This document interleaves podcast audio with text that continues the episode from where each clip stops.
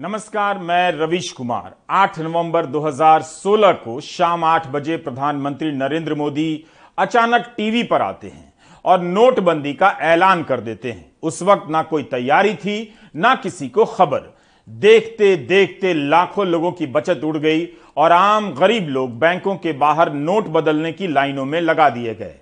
अपना पैसा बेकार होने के सदमे से कई लोगों के मरने और रोने धोने की खबरें भी उस समय खूब छपीं। क्या देश कभी जान पाएगा कि वह फैसला कैसे लिया गया, क्यों लिया गया और उसका नतीजा क्या निकला?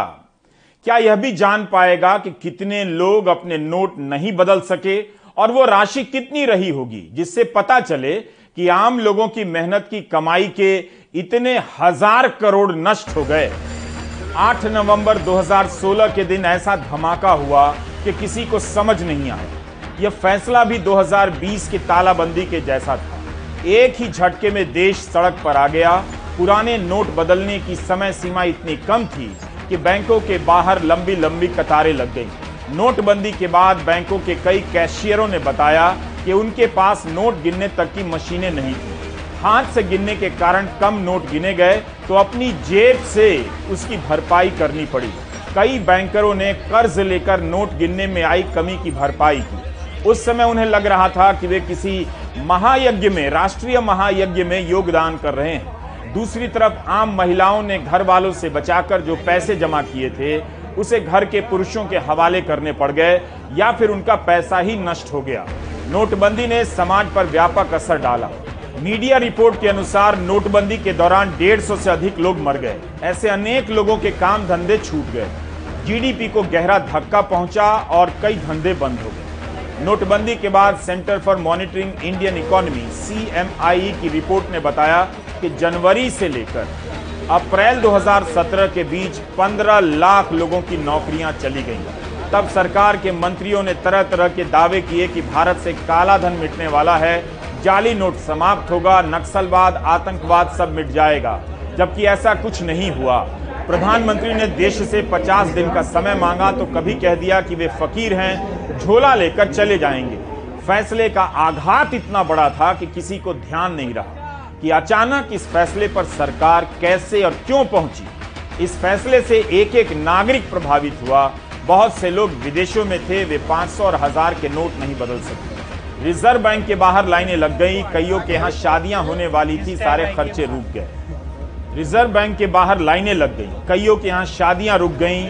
फिर भी एक सवाल बार बार उठता ही रहा कि नोटबंदी का फैसला क्यों लिया गया, किन लोगों के कहने पर लिया गया और इसका फायदा क्या हुआ। मैंने सिर्फ देश से पचास दिन मांगे हैं, पचास दिन तीस दिसंबर तक मुझे मौका दीजिए मेरे भाइयों बहनों। अगर तीस दिसंबर के बाद कोई मेरी कमी रह जाए, कोई मेरी गलती निकल जाए, कोई मेरा गलत इरादा निकल जाए, आप जिस चौराहे में मुझे खड़ा करेंगे मैं खड़ा होकर के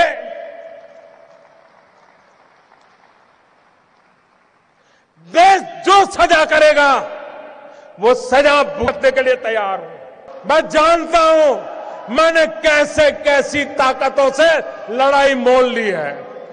मैं जानता हूं मैं जानता हूं कैसे कैसे लोग मेरे खिलाफ हो जाएंगे। मैं जानता हूं सत्तर साल का उनका मैं लूट रहा हूं। मुझे जिंदा नहीं छोड़ेंगे, मुझे बर्बाद करके रहेंगे। उनको जो करना है करे। पचास साल भाइयों बहनों, पचास दिन पचास दिन मेरी मदद करें। उस भाषण में कितनी नाटकीयता थी। प्रधानमंत्री ने भावुकता पैदा करने के लिए क्या क्या नहीं कह दिया कि लोग जिंदा नहीं छोड़ेंगे, बर्बाद कर देंगे। फैसला तो ले लिया गया, मगर लिया कैसे गया, लोग ये सवाल पूछते रहे और जवाब मिला नहीं। इससे क्या फायदा हुआ? यही सवाल तालाबंदी के समय पूछा गया कि तालाबंदी का फैसला लेने से पहले क्या सोच विचार हुआ। उस समय तालाबंदी के हालात थे भी या नहीं, क्योंकि विश्व स्वास्थ्य संगठन ने भी उस वक्त तालाबंदी की राय नहीं दी थी। Going viral, making of Covaxin, the inside story, इस किताब के लेखक हैं उस समय के आई सी एम आर के chief doctor Balram Bhargava. Doctor Bhargava इस किताब के पेज नंबर सात पर लिखते हैं कि मार्च के पहले सप्ताह में टॉप लीडरशिप के साथ आई सी एम आर की पहली बैठक प्रस्तावित थी। हमसे सफेद कागज पर सुझाव देने के लिए कहा गया। हमने केवल दो पंक्तियां लिखी, तालाबंदी करें। टॉप लीडरशिप का नाम तक नहीं है। क्या इस तरह से तालाबंदी का फैसला लिया गया? तो क्या नोटबंदी के समय भी पर्ची पर लिखकर फैसला लिया गया? कोई नहीं जानता। सुप्रीम कोर्ट के पांच जजों की पीठ ने एक अहम फैसले में केंद्र सरकार और भारतीय रिजर्व बैंक से कहा है कि नोटबंदी के फैसले से संबंधित फाइलें तैयार कीजिए और व्यापक हलफनामा दायर कीजिए। कोर्ट ने कहा है कि नोटबंदी के एक दिन पहले केंद्र सरकार ने भारतीय रिजर्व बैंक को जो पत्र लिखा था वह भी उसमें शामिल हो। सुप्रीम कोर्ट की पीठ इस बात पर विचार करेगी कि क्या सरकार के पास आर बी आई अधिनियम की धारा छब्बीस के तहत पाँच सौ और एक हज़ार रुपए के सभी नोटों को बंद करने का अधिकार है। क्या नोटबंदी करने की प्रक्रिया उचित थी? अगली सुनवाई नौ नवंबर को होगी। नोटबंदी के बाद तक यह सवाल पूछा गया है कि इस फैसले से क्या फायदा हुआ, इसका आधार क्या था। कोर्ट ने यह भी कहा कि सरकार की समझदारी मामले का एक पहलू है। हम जानते हैं कि लक्ष्मण रेखा कहां है, लेकिन जिस तरह से यह किया गया है और प्रक्रिया कुछ ऐसी है जिसकी जांच की जा सकती है, इसके लिए हमें इसकी सुनवाई की आवश्यकता है। कोई भी घोषणा एक तरह से या दूसरी तरह से भावी पीढ़ी के लिए है। हमें लगता है कि यह संविधान पीठ का कर्तव्य है कि वह इसका किसी ना किसी तरह से जवाब दे। Justice S Abdul Nazeer, justice B R Gavai, justice A S Bopanna, justice V Rama Subramanian और जस्टिस बीवी नागरत्ना की पीठ इस मामले की सुनवाई कर रही है। फैसला कैसे लिया गया, यह सवाल लंबे समय तक पूछा जाता रहा। नोटबंदी के एक साल बाद चौबीस दिसंबर दो हज़ार सत्रह को आर्थिक मामलों के सचिव, तत्कालीन सचिव शक्तिकांत दास का एक बयान आता है। यह बयान कई अखबारों में छपा है। वे कहते हैं कि फैसले तक कैसे पहुंचा गया उस प्रक्रिया में जाने की कोई जरूरत नहीं है। हमें इस पर फोकस करना चाहिए कि इससे नतीजा क्या निकला। चलिए इसी पर बहस हो जाए, बता दीजिए कि क्या नतीजा निकला। वही शक्तिकांत दास इस समय भारतीय रिजर्व बैंक के गवर्नर हैं। Sir, you said that uh, this particular decision must have come as a surprise to everyone. I want to know, sir, when exactly was this decided that you need to stop?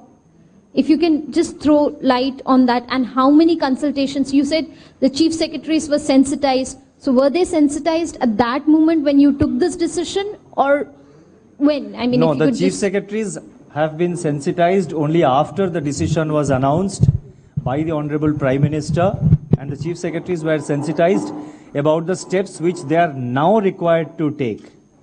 So therefore, and this matter has been under consultation, discussion and internal consultations from in the government uh, for a very long time. So I would feel that there is no need to go into the process which led to this decision.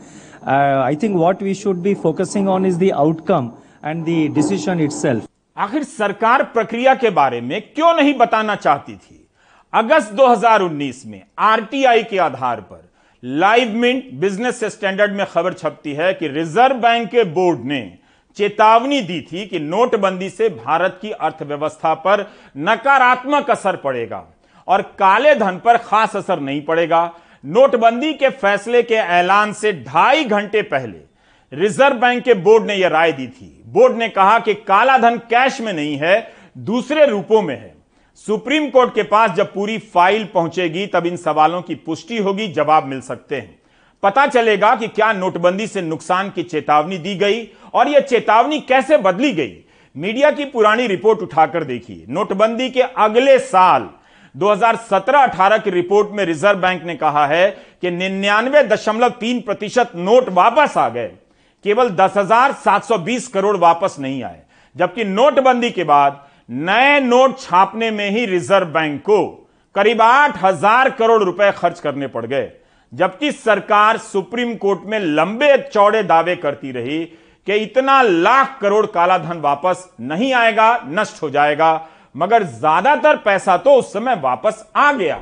Supreme court में attorney general ने कहा कि सरकार को उम्मीद है कि दस से ग्यारह लाख करोड़ रुपया वापस आएगा और चार से पांच लाख करोड़ नोट वापस नहीं आएगा। भारतीय रिजर्व बैंक ने अपनी सालाना रिपोर्ट में कहा कि पंद्रह दशमलव तीन लाख करोड़ पांच सौ और हजार रुपए के पुराने नोट तीस जून दो हजार सत्रह तक वापस आ गए। उस समय जाली नोट को लेकर खूब भ्रम फैलाया गया कि भारतीय मुद्रा में जाली मुद्रा का चलन बढ़ गया है, लेकिन पता चला कि कुछ करोड़ रुपए ही जाली नोट पकड़े गए। राष्ट्रीय अपराध शाखा ब्यूरो की रिपोर्ट के अनुसार दो हजार बीस में बानवे करोड़ के जाली नोट बरामद हुए। दो हजार उन्नीस की तुलना में एक सौ नब्बे प्रतिशत अधिक है। उस साल पच्चीस करोड़ के जाली नोट बरामद हुए थे, यानी नोटबंदी के बाद जाली नोटों की संख्या बढ़ गई। मई दो हजार बाईस में भारतीय रिजर्व बैंक की रिपोर्ट आई कि पांच सौ के जाली नोटों की संख्या में एक सौ दो प्रतिशत तक की वृद्धि हुई है। दो हजार के जाली नोटों की संख्या में पचपन प्रतिशत की वृद्धि हुई है। हमने पिछले सप्ताह बताया कि केवल गुजरात और महाराष्ट्र में चंद रोज पहले तीन सौ सत्रह करोड़ के जाली नोट पकड़े गए हैं। नोटबंदी के बाद के वर्षों से भी ज्यादा जाली नोट पकड़े गए, तो नोटबंदी से जाली नोट समाप्त नहीं हुए।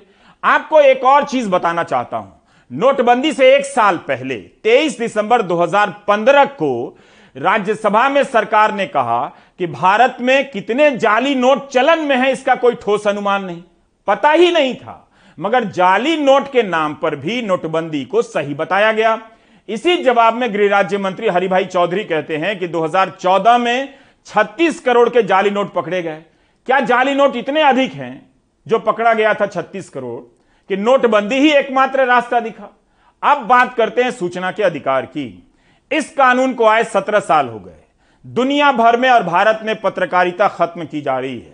गोदी मीडिया के पास हजारों करोड़ रुपए के विज्ञापन हैं, मगर सरकार के दावों पर सवाल करने वाली रिपोर्ट या डिबेट नजर नहीं आती है। ऐसे में सूचना के अधिकार का महत्व आपके लिए बढ़ जाता है। चंद रोज पहले की यह खबर सूचना के अधिकार के आधार पर बनाई गई है। एक आरटीआई कार्यकर्ता ने जानकारी इकट्ठा कर बता दिया कि महेवा प्रखंड के गांव दमरास में सड़क नहीं बनी, लेकिन उसके नाम पर सोलह लाख तैंतीस हजार रुपए निकाल लिए गए। इस काम में प्रधान और अधिकारियों की मिलीभगत थी। जब यह सूचना बाहर आई तब जिलाधिकारी को कार्रवाई करनी पड़ी और सात अधिकारियों को सस्पेंड किया गया। इस रिपोर्ट में सूचना के अधिकार के कार्यकर्ता का नाम नहीं दिया गया है। उधर पंजाब के मानसा के आरटीआई कार्यकर्ता मानिक गोयल ने यह जानकारी हासिल कर ली कि पंजाब की जेलों के लिए दो हजार सोलह से जैमर नहीं खरीदे गए। फोर जी की शुरुआत के समय ही खरीदे जाने चाहिए थे, क्योंकि पुराने जैमर फोर जी फोन को ब्लॉक करने में सक्षम नहीं है। इस एक सूचना से आरटीआई कार्यकर्ता ने जेल मंत्री के दावे को चुनौती दे डाली है कि पंजाब की जेलें मोबाइल मुक्त हो गई हैं। इन दो उदाहरणों से साफ है कि गांव और कस्बों के लोग जब अपनी आंखों के सामने भ्रष्टाचार देखते हैं तब उनके पास पता करने का विश्वसनीय जरिया आरटीआई ही है। अगर मीडिया अपना काम करता तो लोग मीडिया पर भरोसा करते। आपने देखा कि एक सूचना से कार्रवाई भी हुई और सरकार ने सड़क बनाने के लिए जो पैसा दिया उसका घोटाला भी पकड़ा गया। इस कानून से सरकार को ही फायदा होता है, क्योंकि कई बार उसे भी पता नहीं चलता कि उसके अधिकारी जिले में या ब्लॉक लेवल पर क्या खेल रच रहे हैं। अब यह खबर इसी साल पंद्रह जुलाई को द वायर में छपी है। बनजोत कौर ने आरटीआई के जरिए ऐसी सूचनाएं हासिल की हैं जो मंत्री खुद से कभी नहीं बताएंगे और न मंत्रालय के अधिकारी। इन सूचनाओं के आधार पर बनजोत कौर ने अपनी रिपोर्ट में सवाल उठाया है कि कोरोना से बचाव के टीके के दो डोज के बाद बूस्टर डोज का फैसला किस डेटा के आधार पर लिया गया, किसकी मंजूरी से लिया गया। बनजोत कौर बताती हैं कि प्रधानमंत्री ने जब दस जनवरी दो हजार बाईस को बूस्टर डोज का ऐलान किया तब उससे पहले टीकाकरण के लिए बनी राष्ट्रीय सलाहकार समिति और CDSCO central drug standards control organisation को भरोसे में नहीं लिया गया। यही नहीं, जुलाई में जब यह रिपोर्ट द वायर में छपती है तब तक central drug standard control organisation ने बूस्टर डोज को मंजूरी नहीं दी थी, ऐसा लिखा है। सात जून के जवाब में सीडीएससीओ कहता है कि उसने बूस्टर डोज को मंजूरी नहीं दी है। जब मैंने स्वास्थ्य मंत्रालय से पूछा कि ड्रग रेगुलेटर सीडीएससीओ ने किस क्लिनिकल ट्रायल डेटा के आधार पर आपसे कहा कि आप इन प्रिकॉशनरी डोजेस को अप्रूव कर दीजिए, तो इस सवाल का जवाब देने के लिए मेरी याचिका सरकार ने सीडीएससीओ के पास ट्रांसफर कर दी। मेरी भी एक इसी तरह की याचिका सीडीएससीओ के पास ऑलरेडी गई हुई थी। आईसीएमआर ने भी इस प्रश्न के जवाब के लिए मेरी याचिका सीडीएससीओ को ट्रांसफर कर दिया। आइडियली होना यह था कि इन सब का एक मिला जुला सा जवाब आता, पर जवाब में फर्क था। जैसे मेरे दायर की हुई याचिका में सीडीएसयू ने कहा कि आप एसईसी सब्जेक्ट एक्सपर्ट कमिटी के मिनट्स ऑफ मीटिंग हमारे वेबसाइट पे देख लीजिए और आपको जवाब मिल जाएगा। पर जो याचिका ट्रांसफर होकर सीडीएसयू के पास गई थी, उस एक याचिका के जवाब में सीडीएसयू ने कहा कि हमने तो कभी प्रिकॉशनरी डोजेस अप्रूव ही नहीं किया।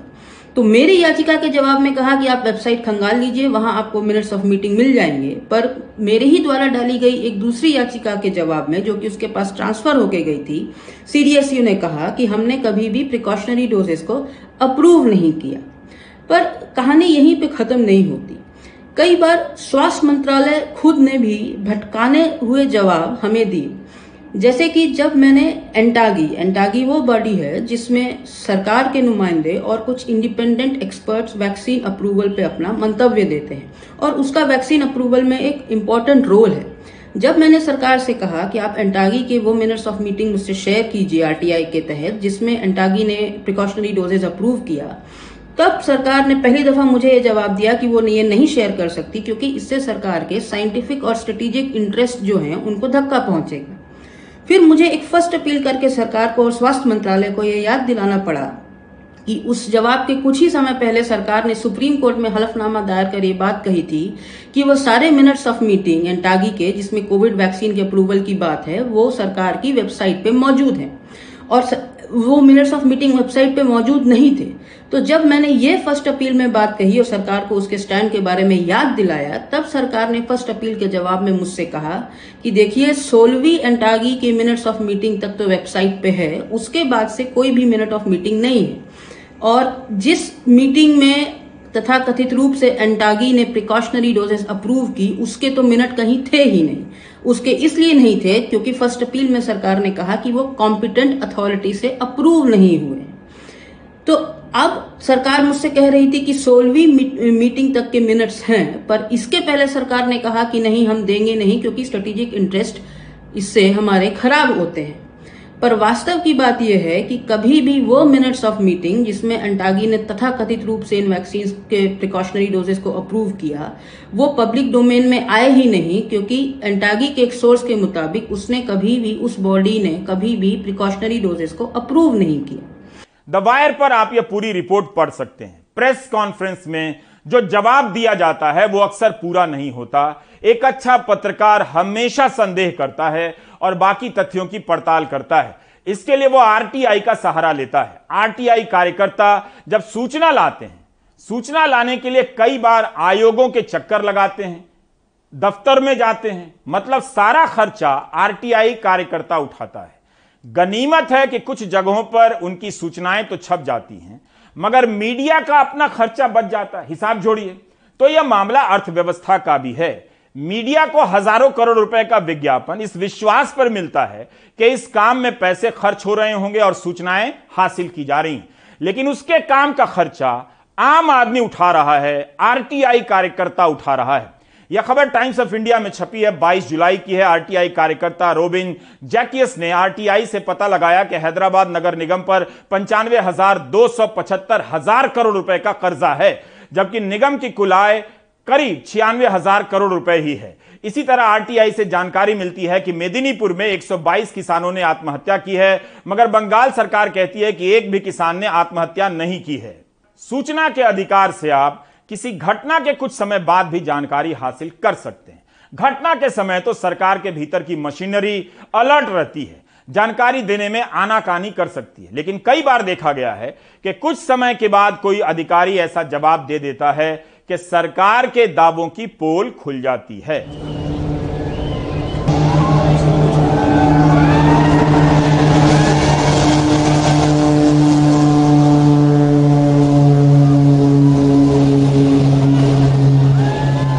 जैसे दो हज़ार सत्रह में गुजरात चुनावों के पहले आपने ये इवेंट देखा, तब प्रधानमंत्री मोदी पानी में उतरने वाले और पानी से उड़ने वाले जहाज में बैठे थे।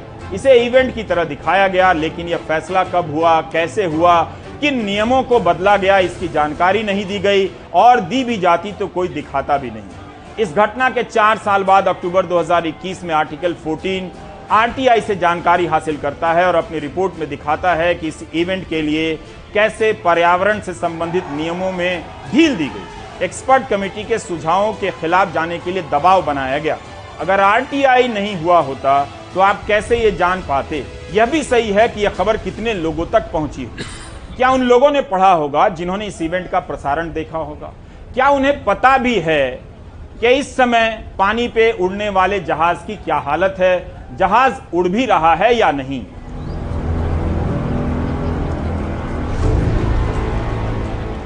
कई बार सरकार पर भी असर हो जाता है। इस साल मई में एक खबर छप गई कि चंडीगढ़ के अस्पताल में गर्भवती और नवजात बच्चों के डीएनए टेस्ट के लिए खराब किट्स का इस्तेमाल हो रहा है।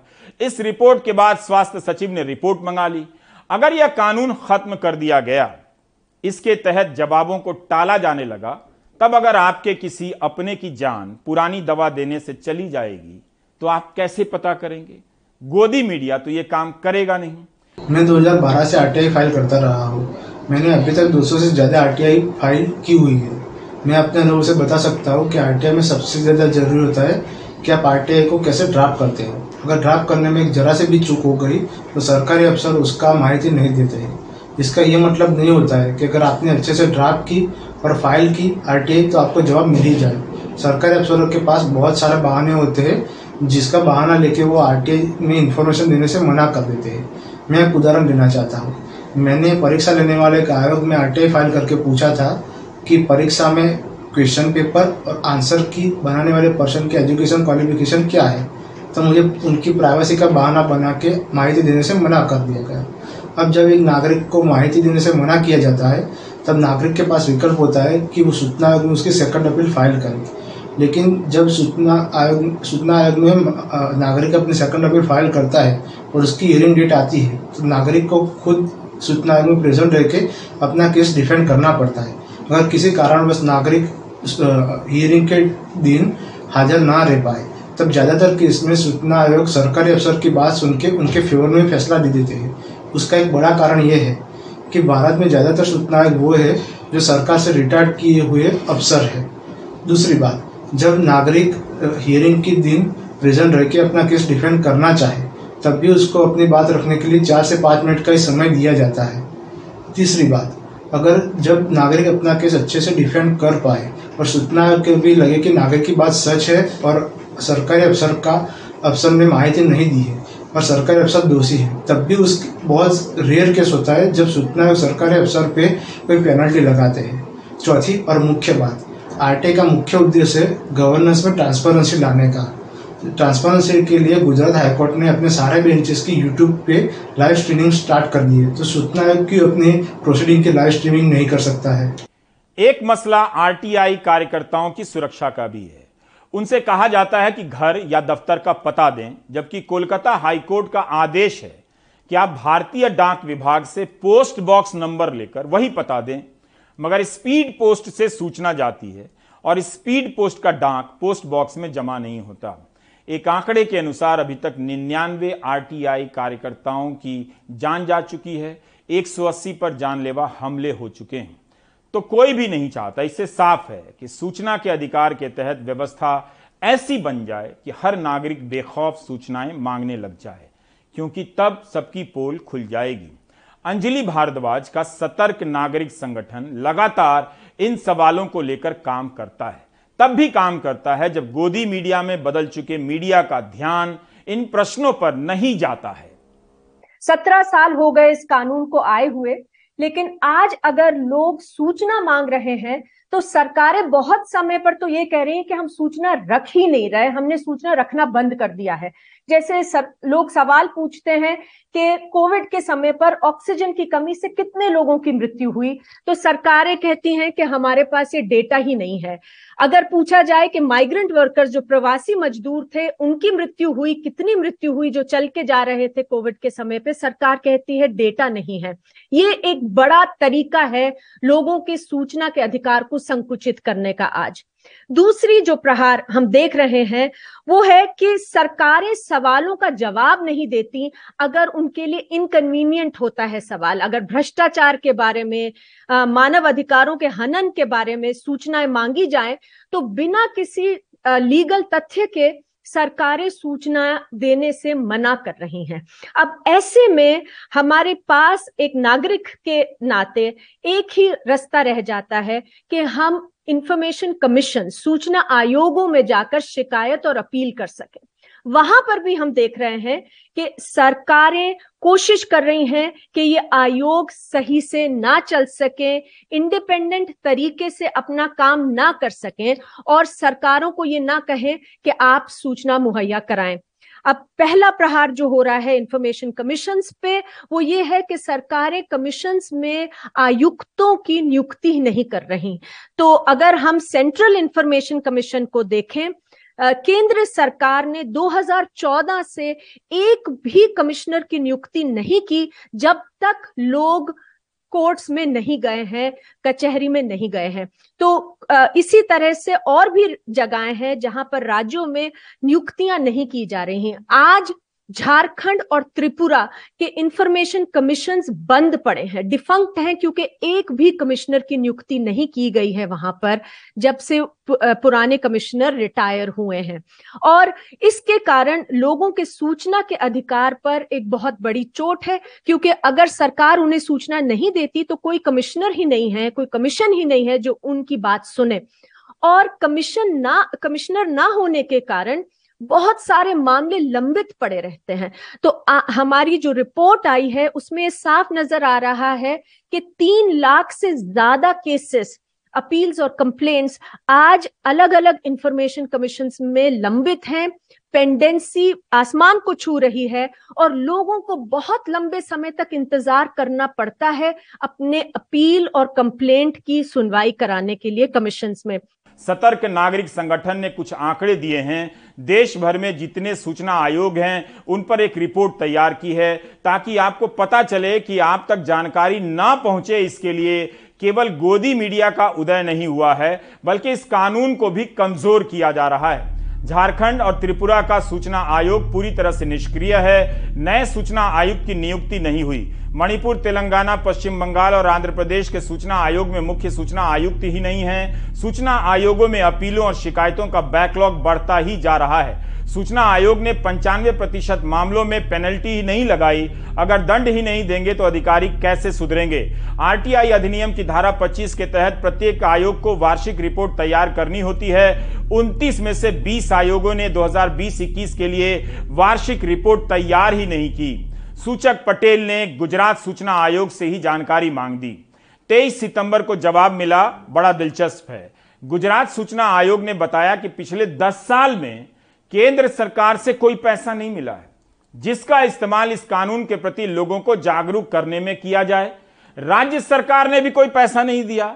नागरिकों को जागरूक करने के लिए एक भी अभियान या सत्र नहीं चलाया गया।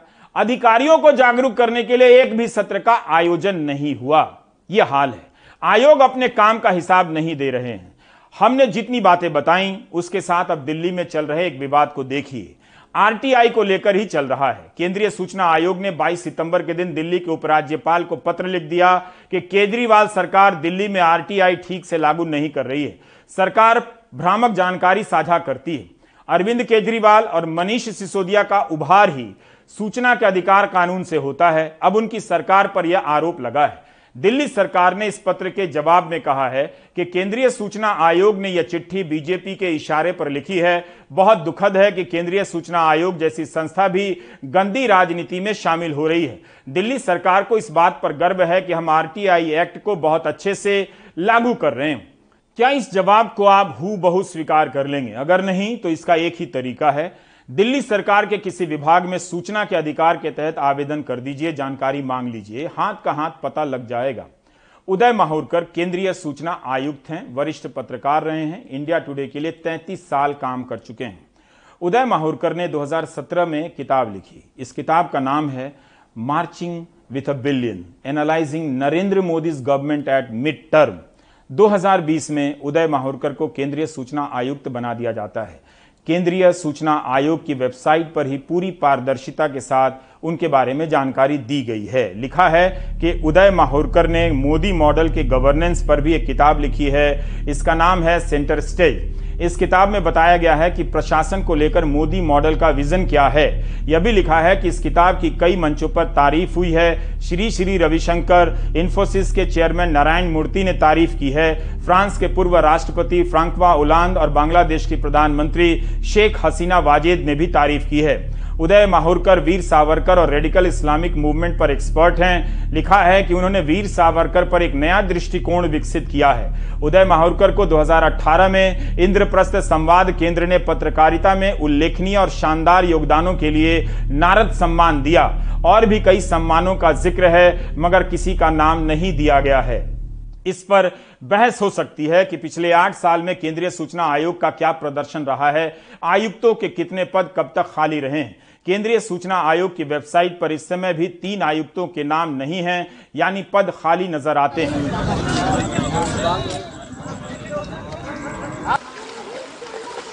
सितंबर और अक्टूबर की बारिश जो तबाही लेकर आई है, उसकी सूचना भी देश को कम है, हमें भी नहीं है। यूपी के बलरामपुर बाराबंकी जिले में सरयू और घाघरा नदी का पानी उफान पर है। राप्ती भी नियंत्रण से बाहर है। बाढ़ का पानी गांव घरों में घुस गया है। आम गरीब लोग प्रभावित हो रहे हैं। प्रशासन दावा कर रहा है कि राहत पहुंचाई जा रही है। आठ आठ घंटे के रोस्टर पर सचिव, लेखपाल, मेडिकल और नर्सिंग के लोग राहत के काम में लगाए जा रहे हैं, लेकिन कई लोग इस दावे से संतुष्ट नहीं। अब इस बाढ़ का कवरेज होता तो प्रशासन को भी उसी समय पता चलता कि उसके काम में कहां कमी रह जा रही है, सुधार करने का मौका मिलता, लोगों की परेशानी कम होती, लोग भी सरकार की जय जय करते। कवरेज होता तो लोगों को यह भी पता चलता कि आपदा राहत के काम में प्रशासन को कितनी मुश्किलों का सामना करना पड़ता है। लेकिन अब के गोदी मीडिया के दौर में यह सब स्पीड न्यूज़ की खबरें हैं। चार सेकंड में खबर समाप्त हो जाती है। कितने हजार एकड़ में फसलें बर्बाद हुई हैं, किस किसान की कितनी लागत डूबी है, मुआवजा मिलने की प्रक्रिया क्या है, सभी को मिल भी रहा है या कुछ ही को मिल रहा है। अब ये सभी सवाल पत्रकारिता के कोर्स से ही बाहर कर दिए गए हैं। बहुत पानी आ गया सर, घरों में पानी भर गया है। इतनी समस्याएं हो रही हैं, जीव जंतु निकल निकल के घर में आ रहे हैं। खाना बनाने के लिए छोटे छोटे बच्चे हैं जिनको खाना खाने में बड़ी दिक्कत हो रही है। गवर्नमेंट की तरफ से अभी कोई भी सुविधा मुहैया नहीं हुई है, ना कोई, बस नाव लगा दी गई है सेंटर पर। अभी कोई खाने पीने का, ना कोई लंच पैकेट है, ना कुछ, कोई कोई भी व्यवस्था यहाँ पे भी नहीं हुई। घर में पानी भरा, तखत के ऊपर लोग चारपाई रख के और कोई व्यवस्था करके किसी तरह खिचड़ी तहरी बना के किसी तरह बच्चों को का पेट पालन हो रहा है। ये समझ लीजिए इतनी समस्या, ऊपर से भी परस रहा, नीचे से तो आप लोग देख ही रहे हैं।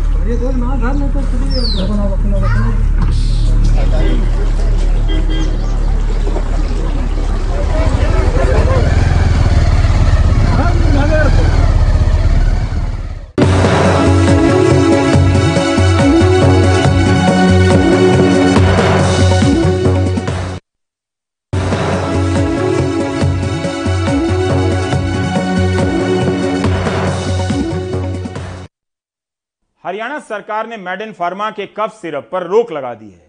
पिछले दिनों विश्व स्वास्थ्य संगठन ने चेतावनी जारी की कि इस कंपनी के कफ सिरप पीने से अफ्रीका के गाम्बिया में छियासठ बच्चे मर गए।